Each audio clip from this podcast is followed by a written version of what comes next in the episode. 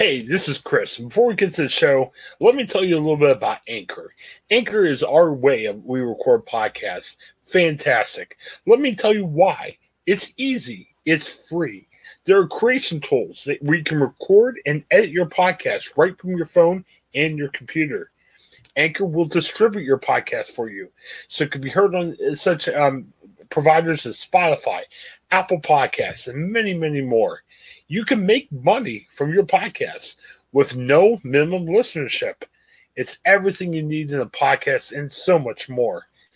Check out Anchor, and you can find it all in one place. Download the free Anchor app or go to anchor.fm to get started. Anchor, it's a fantastic way of creating your first podcast and making it work.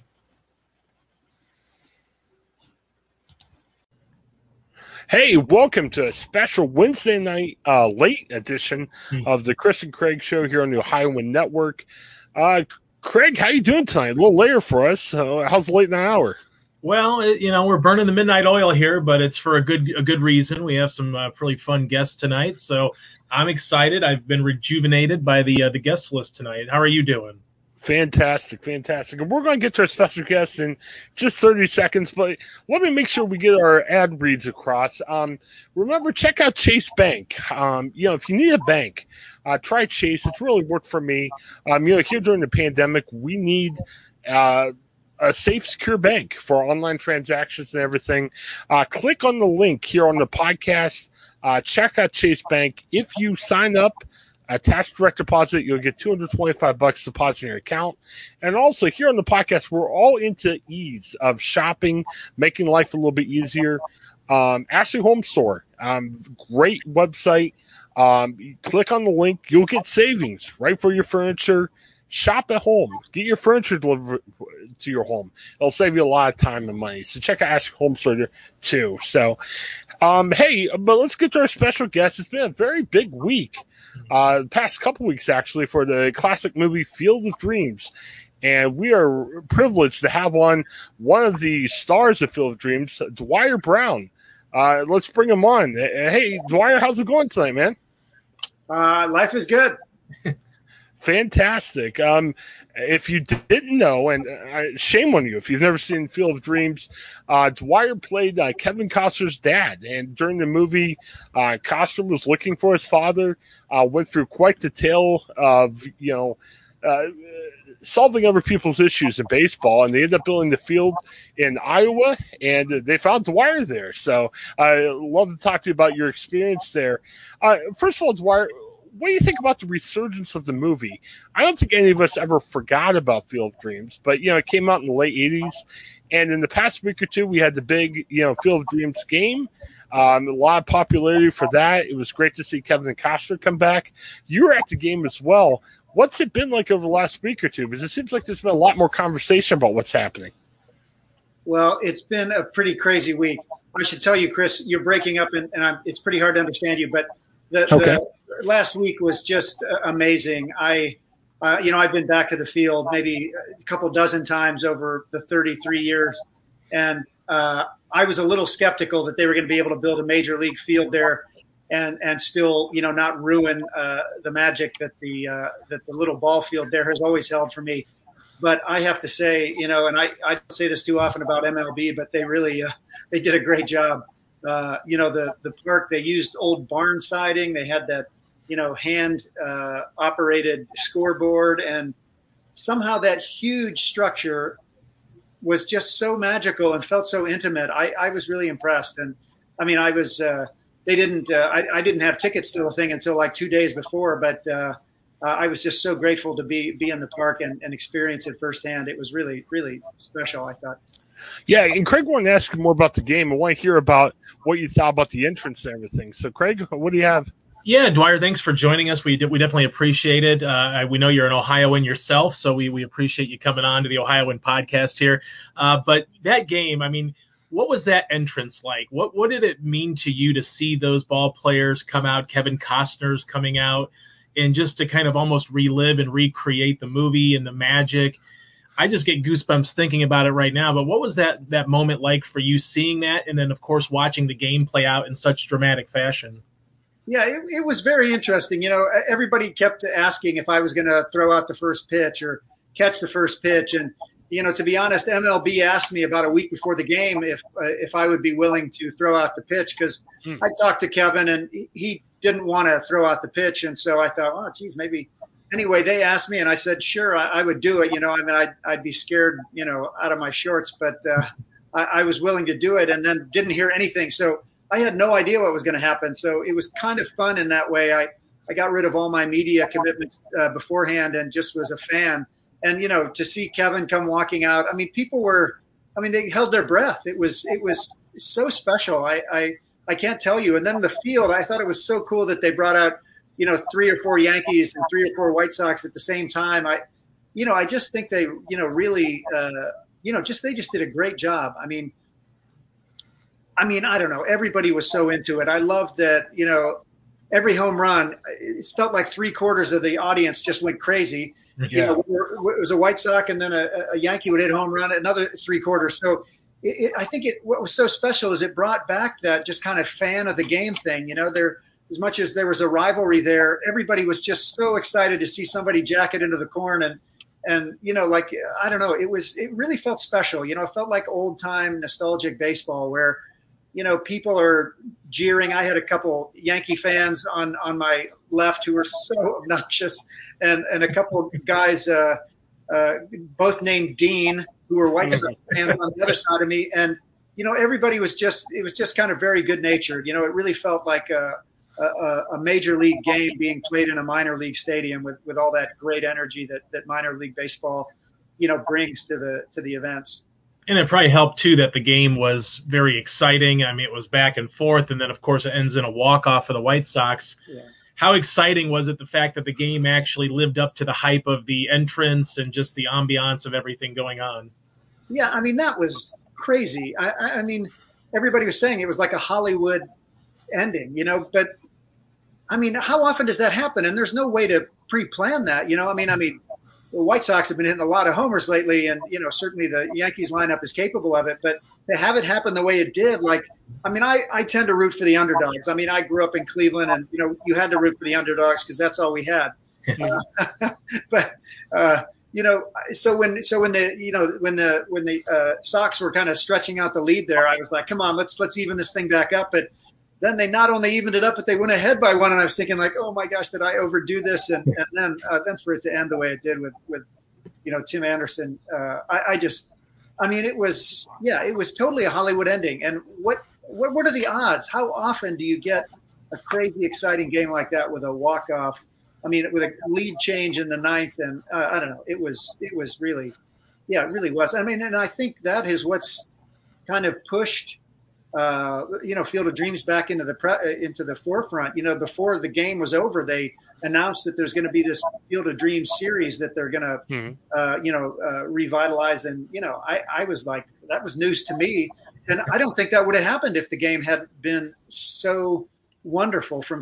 yeah, know, I don't even say start to finish. It was it was the whole lead up to it that was amazing. So. Um, yeah, I'm very excited about it. Somebody just told me that that uh, Field of Dreams is the top streamed movie uh, right now, and uh, you know that that's you know that's that's just cool. You know that there's a whole new generation, several generations of uh, of fans who I hope will fall in love with the movie and, and carry on the legacy.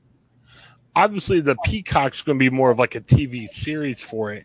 Have they talked to you or Kevin? I mean, I'm, I don't know if they want you to guys to be in it, but has there been any conversations about what are we going to do? Are we going to retell the story? Are we going to have a different type of story? I mean, I mean, it was such a surprise to me. I have no idea. I'm dubious in the same way I was dubious that MLB could pull off that stadium. So I'm hoping that I'll be pleasantly surprised again. Uh, they, they, uh, you know, inside information. They talked to Kevin sort of after they made the announcement, mm-hmm. uh, and he he was uh, not. I don't think too happy about that. So uh, as far as yeah. I understand it, he is not going to be involved in it, and um, you know they haven't they haven't approached me yet, and you know, I, I you know I, I, would be surprised, but you know, I I like to. Be surprised. Yeah, just out of curiosity, it sounds like it might be stuff you'd be interested in. If they said, "Hey, could you do something with it?" or Well, to me, you know, like I've always said that that movie ends in the perfect place. It asks mm-hmm. so many questions and it doesn't answer them. And what I think that yeah. does is allows the audience to have their own answers. So everybody, I mean, somebody came up to me and said, "Wow, I mean, did you find it weird that that Terrence Mann dies when he walks into the cornfield?" And I was like, "Wow, I, I never thought that he died when he went into the cornfield. It just wasn't my concept, you know." And but I thought that yeah. was cool that that somebody can have that concept and think that that's what the movie intended, and and that's their little, you know, possession of the movie. And I am dubious about because I, you know, when I first wrote my book uh, I was my intention was to write what happens when everybody goes off into the field. Yeah. I mean, I thought about it for years and years and thought, I want to write this. Like, what happens, you know? And uh, you know, basically, the conclusion I came up with is is the book that Terrence Mann writes is Shoeless Joe, that yeah. sort of tells the whole story. You know, which you know kind of makes sense in a little, you know, at least in my mind. Right. Um, but I, I, sort of realized that there's it's it, it would be very hard to kind of continue that story and and I'm, you know, I'm quite curious about what they're going to do. And as far as my involvement, you know, that that movie's a little precious to me, you know, as yeah. it is to a lot of people. So it would have to be, it would have to be some very cool, logical way to continue that movie that would keep the magic and the, uh, you know, kind of the delicate nature that, that that the movie so perfectly walks and if they could do that and um, and wanted me to be a part of it, I you know I I can't imagine that I would say no. Or could they even tell a different story? Well, it could be kind of strange to tell the same story. Is there a different story they could kind of tell or co-op to make it, you know, where it might not be the Kinsella story, but is there another story they could tell? Yeah, I always wonder about that too. Yeah, yeah, I, I agree. I mean, could they could they follow the field or do they follow one of the characters or do they yeah. just use the concept of sort of i don't know what do you want to call it time travel or whatever you know? I, I i'm not sure. I i like i said i'm i think uh, you know w.p kinsella wrote a beautiful novella yeah. joe and i think phil robinson did a spectacular job of adapting it to a film. Mm-hmm. and i would be surprised if they could continue that in a way that was satisfying. Let's talk about that scene from you know Field of Dreams where you and um, Costner meet. You guys play that catch and everything. I love how you say that there's stories that weren't really told. Like you say, you don't know what happens when the guys go in the field and everything. I always wondered about this, and forgive me if it was mentioned in the film, but I don't think we ever got the impression that the role that you played, the dad, do you think the dad knew that Costner was his son? Like when he came back to the field, I always wondered about that.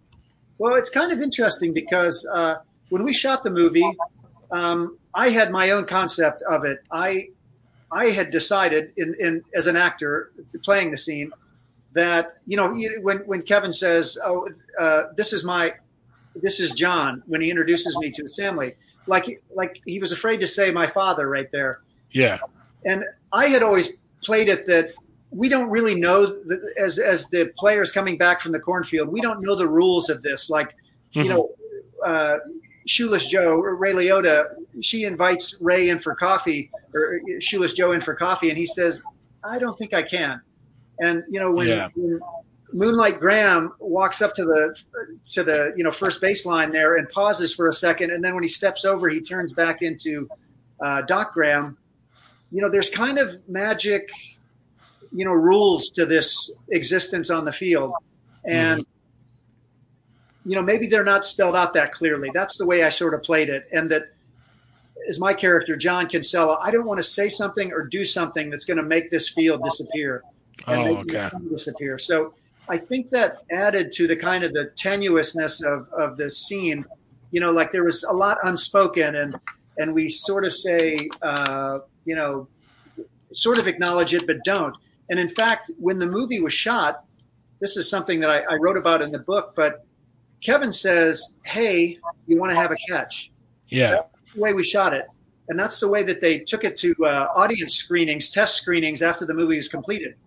And a lot of the feedback they got, people said, I love this movie, but gosh, it sure was cruel of Ray not to tell his dad that he knows who he is, you know? Mm and you know, it, it kind of broke our hearts. You know, made us feel bad. You know, and we were like, oh wow, you know, it wasn't something that occurred to us because we had made our own decision about you know how that was uh, done. But that's why in post production they had Kevin say the line, "Hey, Dad." Oh, okay.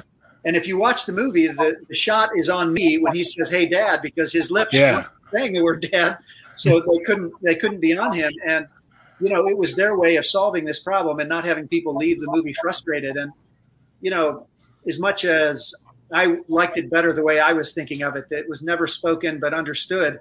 I mean, if it had been misunderstood by most of the audience, that would have been a that would have been a terrible mistake. So I'm glad they I'm glad I got to play it the way I did, and I'm glad they fixed it so that you know people wouldn't leave kind of you know feeling frustrated or feeling that Ray was you know cruel not to uh, tell his dad you know who he was. Well, and we watched the movie just thinking about the upcoming interview. One thing that really struck me was I love that line where I, I can't remember if it was Costner or his wife was talking about look at him, you know, he's a young guy, he's not thinking about what happens in the future. You know, this is before Costner was born and everything. And, you know, my dad was a high school pitcher and, you know, he's no longer with us. And, oh man, I was sobbing when, you know, I, I love the movie. It really hits all the feels, but sometimes I get upset when I watch the movie. Like, stop making me cry. This is tough, you know, and everything. Um, what did that mean to you? Um, and I'm stepping a little bit on what Craig was going to talk about, but you talked about losing your dad. Did you lose him like six weeks before the movie?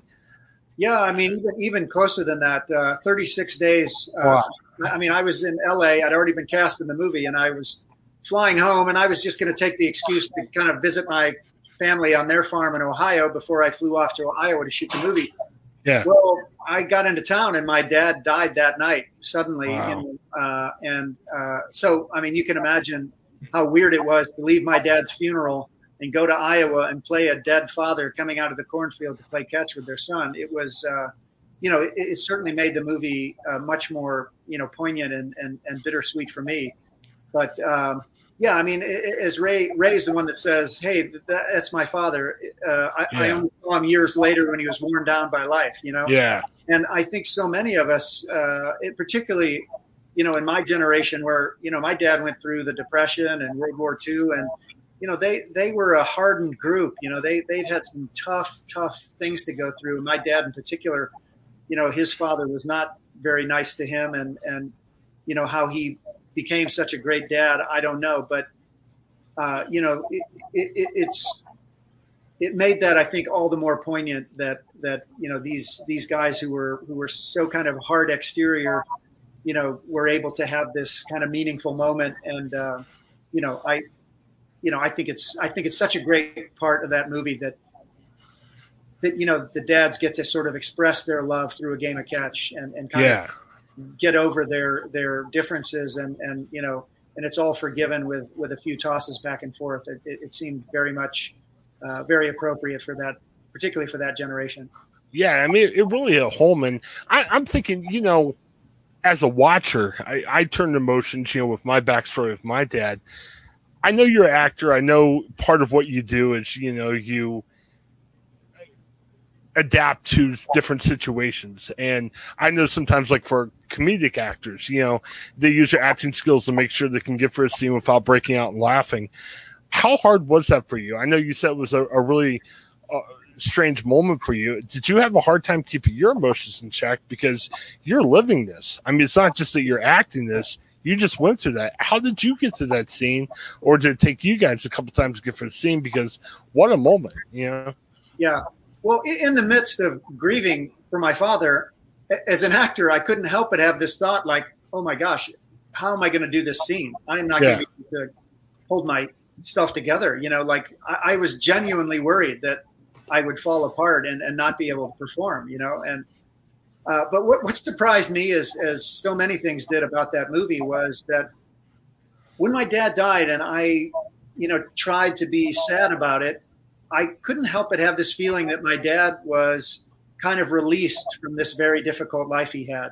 And that he mm-hmm. was sort of flitting about. The only image I could come up with was like a hummingbird, like he was he was buzzing in from nowhere and like saying, "Oh my gosh, where I just was was I just checked out Saturn. It's the most amazing planet. See ya, and off he'd go. You know, and I and you know I couldn't help but smile because you know, like I said, my dad had kind of had it pretty rough. So to see him happy in my imagination of his afterlife existence was kind of great for me. You know, I I ended up, uh, you know, when I got to Iowa, I couldn't help but feel like he was there with all the other ghost players, you know, buzzing in and out of the corn and and I found myself not being able to be sad. And then suddenly I was worried as an actor that I wouldn't even be able to be sad at all because so, you know, I mean, certainly as actors, you can kind of get in your own uh, thought loops and all that stuff. But I think in the end, it ended up help creating that kind of bittersweet you know the the ending is sad but at the same time it's joyous you know here's the father and son that are getting a chance to have a catch again so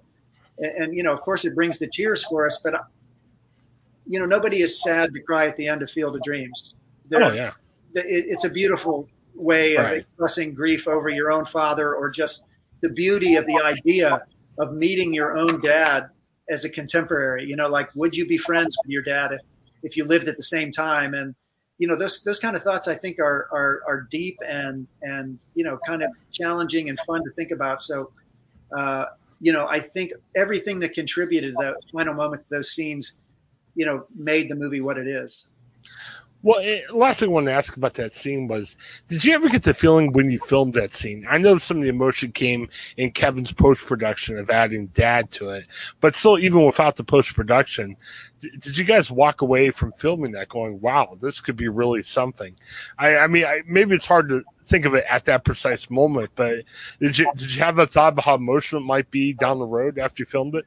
Yeah. Well, what's interesting is, you know, I think Kevin and I both understood the the very delicate nature of that scene, and we talked a lot about it. You know, when they're setting up shots, you have a lot of time where you're just standing in place so they can get the lights right, and yeah, and you know, we we talked about it a lot. But what was kind of interesting is, I was hired for three days originally. I was supposed to fly in, shoot that scene in a day, and go home. You know, but after the crew had been there for a while, you know, before I got there they realized how beautiful the Iowa sunsets were and came up with the idea that they would shoot that those scene that scene at magic hour, which oh. is those kind of 15 minutes of golden sunlight just after yeah. the sunsets. So uh, what that meant was that they could not possibly shoot that whole scene in the 15 minutes that you have per day. So we ended up shooting almost a line at a time. We, they'd be shooting up in the house, and it would get close to sunset, and they'd say, "Okay, everybody down to the field." And everybody go running down there, and the crew would set about you know setting up the dolly track and the bounce boards and you know all that stuff. And and you know the the, the dp would have his light meter and be looking at it and he'd go okay go action. And i'd say is this heaven? Hmm. great do it again. Is this heaven? Okay great that's all we have time for. You know and then we they'd go off shooting again and the next day we'd come down and it'd be kevin's turn and he'd be go no it's iowa. Do it again. Yeah. okay. No it's iowa. And so we ended up shooting that for two weeks, just wow. almost a line at a time. So what's hard to believe is, you know, when you see that scene, it looks just completely seamless. Yeah. But in fact, it was, uh, you know, it was really almost a line at a time. So it made it as an as an acting exercise. It was very difficult to get into that emotional state every day, right around sunset.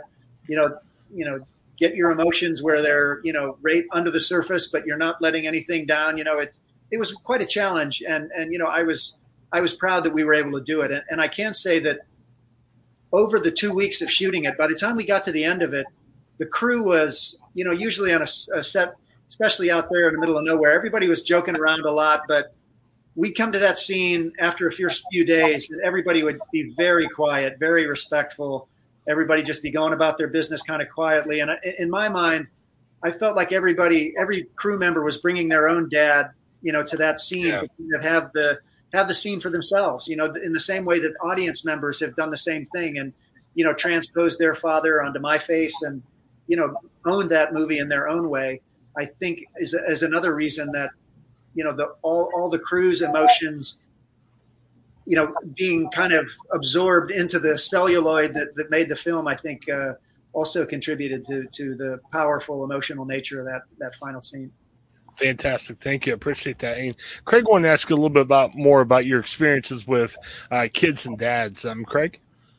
Yeah, um, you know, obviously, you know, you talked a little bit about the loss of your father. Uh, what ultimately did watching this movie, maybe at the film premiere or just watching it periodically through the years, what has it sort of meant to you to help maybe grow your relationship that you once had with your father, maybe with yourself? Just what does it what does it kind of mean to you ultimately? Maybe going back in time and watching it when you first saw it, and then maybe watching it over the years as you've gotten older. Yeah, well, I think the biggest thing that happened to me was, you know, probably a, a, a, within a month of when the movie was released, I was in a little grocery store. I'd been camping. I was unshaven, smelled like smoke, and some guy came up to me. He was kind of following me down the aisles, and I'm like, okay, what's what's going on here? And pretty soon, he kind of shuffles up to me and is like, hey, uh, hey, man, did, did you go to did I go to high school with you? And I was like, uh, I don't think so. I, I went to high school in Ohio, and you know, and and then he's like, oh my god, you look like that guy from Field of Dreams. And, and I was like, I was so shocked. I'd never been recognized for any of the things I'd done in previously. And, and I said, well, actually I am that guy from Field of Dreams. And he was like, no way. And I'm like, yeah, actually, no, no, you're not. And I was like, yeah, I am. I'm trying to convince the guy I'm exactly who he thought I was. But, uh, you know, then he goes on to tell me that, you know, he and his dad had, you know, he used to play baseball, but his his dad had, had a falling out. They hadn't talked in 10 years. And when he saw that movie, he just went to his dad's house and, and, and dragged him to the movie theater. And they were able to, you know, kind of cry at the end of the movie and just kind of get over the, the, the difficulties that they had, you know, felt were un, insurmountable, you know.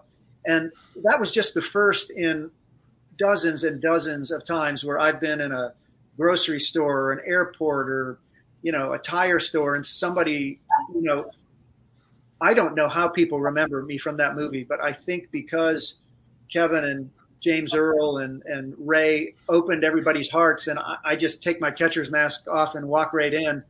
I think I'm indelibly uh, embossed on people's optic nerve or something. So when they see my face, they immediately start crying and telling me about their dads. And uh, you know, at origin at first it was a little weird. You know, like I was yeah. like, should I be scared? Is this guy going to stab me to death? Or yeah, yeah. But, but, what I realized was, you know, obviously it makes me think of my dad. You know, and so this is this beautiful thing that happens that these people come tell me about their dad, and I tell them about my dad, and we cry together and usually have a hug, and then we off we go into our separate ways.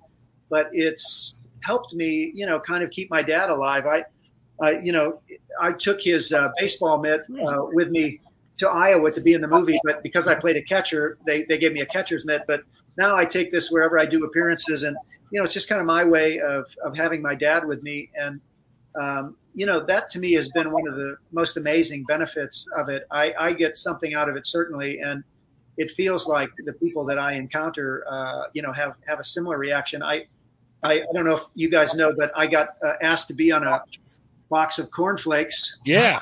And so this is, this is available in, in Hy-Vee stores in the Midwest and, and online at uh, fieldofdreamscereal.com. But uh, I was just signing cereal boxes in a Hy-Vee store, a grocery store. Mm-hmm. And this guy, he's like six five, probably in his 60s. He, you know, he's, you know, after I signed the thing, I'm looking at him and I see he's kind of like frozen and there's just a little bit of a tears in the bottom of his eyes. And he says, you know, this, I, I got this box from my brother. Um, our dad died when I was four. I see he's kind of like anyway, it was just frozen, and there's just a little bit of a tears in the bottom of his eyes, and he says, you know, "This I, I got this box from my brother. I'm getting uh, anyway, was four.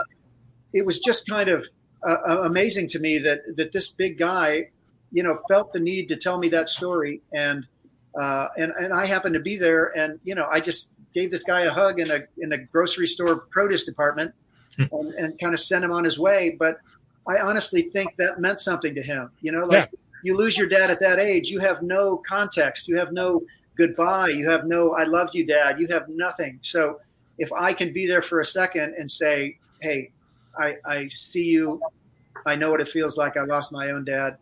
And, and you know, we both end up kind of leaving a, a little better for it. So that to me has been one of the great benefits of, of you know, just the legacy of the movie for me yeah, and anytime you can touch and impact the minds and hearts of people, that's great. I just don't want everyone to be sad when they see you. Like I'm tearing up a little bit here, you know, thinking about my dad's story. I'm like, you know, I love how you're impacting the hearts of people, but I, I don't want you to be the depressing guy. I mean, I want people to laugh and everything too, you know. I appreciate that, but you know, like I said, I think, I think the tears, the tears aren't. And your dad, they're they're not really sad. I mean, of course, yeah. of course, we miss our dads, but you know, to have to, to remember them is a beautiful thing. You know, oh, even oh, yeah. if it means yeah. feeling that emptiness and that little kind of stab of, gosh, I wish I could have another catch with them. You know, and I think because I sort of represent their living father in a, you know, in a strange, weird time warp extension. Uh, I, I, think, you know, like I said, those tears, you know, people come up to me all the time, guys, and they get very quiet. They, they kind of get real close to me and say, whisper, you know, that movie makes me cry. Yeah. You know, like they're the only person in the world that Field of Dreams right. cry, you know. But to me, again, that speaks to the personal nature that this universal movie that's millions and millions of people have seen people think secretively they have to tell me that they cry during this movie. And that to me is part of the beauty of it, that it's an individual experience. I mean, that's what great art is, you know, any, any great art, you know, you see the Mona Lisa or whatever, you have your own feelings about that. And, and, you know, I'm just really honored that, that I could be in something that would, you know, cause people to have that sort of uh, connection uh, as a, as a, you know, a piece of art. And Dwier, thanks so much for your time. We want to respect your time tonight. Um, we're both journalists. We work for the USA Today Network. Fantastic story about you in the Akron Beacon Journal the other day. We're definitely going to link to it because there's a lot of stories. If we have more time, I'd love for you to hear them, share them. But read the article. A lot of good stories about impacted your son. I love that, and uh, just great stuff. I appreciate it. Uh, Dwier, help us. Um, I love looking at your website and the serial and ways to connect with you. Uh, tell our audience how they can connect with you. Uh, a lot of great ways to stay in touch. Yeah, I, am on social media. It's always at Dwier Brown. It's D W I E R Brown, like the color. Uh, I had no choice. I was too young to complain about it. Um, but uh, yeah, we got uh, serial. The book, my website is is uh, dwierbrown.com, and uh, there's a bunch of kind of cool stuff on there. And uh, yeah, I uh, yeah, I mean, it, I I don't know. I, am enjoying this this ride, and certainly uh, the resurgence of Field of Dreams has kind of been just just really fun for me. And what a great time to be in Medina. You know, there's a Jeopardy champ that's he's won like 18, 19 in a row. He's from Medina. You're from yeah, Medina, man. Right. The, the, the, woman who just won the gold medal in the pole vault went to Ashland College, where I went. Yeah, uh, you know, uh, uh, that's yeah, that's always great. And you know, I mean, the Akron Beacon Journal was the paper that. I mean, my mom uh, unfortunately passed away three mm-hmm. years ago, but that was our newspaper. I mean, that's hometown as it can be. And, and I mean, of course, we got the Medina County Gazette as well. But, right. uh, you know, I was just thrilled to be in the Akron Beacon Journal again. And, and you know, I, I, just love Ohio. You know, I, I, you know, unfortunately, there's there's not uh, movies casting in Ohio, so uh, I moved to the West Coast. But uh, you know, I miss it, and even my friends out here—they're almost all Ohioans, guys I didn't know back there, but we find each other because we're such cool people. Don't you agree? oh yeah, yeah.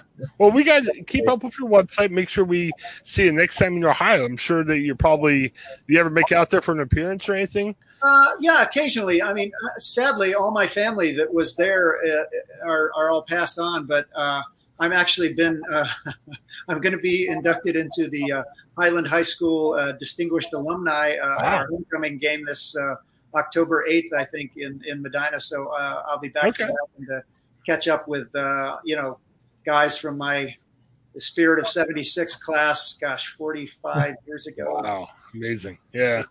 So uh, anyway, but uh, yeah, I'm looking forward to it. Fantastic. Well, thanks so much again for your time.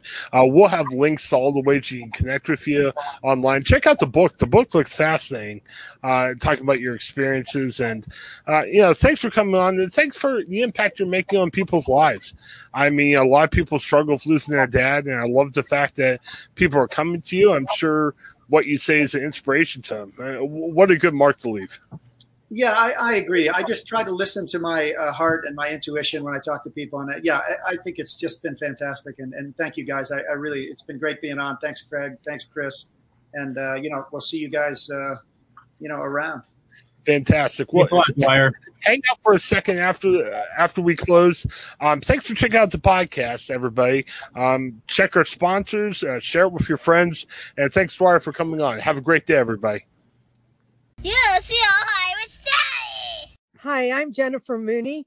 Welcome to what is our new Hope Interrupted podcast based on the work from our book, Hope Interrupted, that I co authored with my good friend Byron McCauley. Hey, Jennifer, you know, I'm looking forward to this podcast as much as I was look, looking forward to writing this book with you. We hope to interview some uh, high impact folks as well as have a little fun.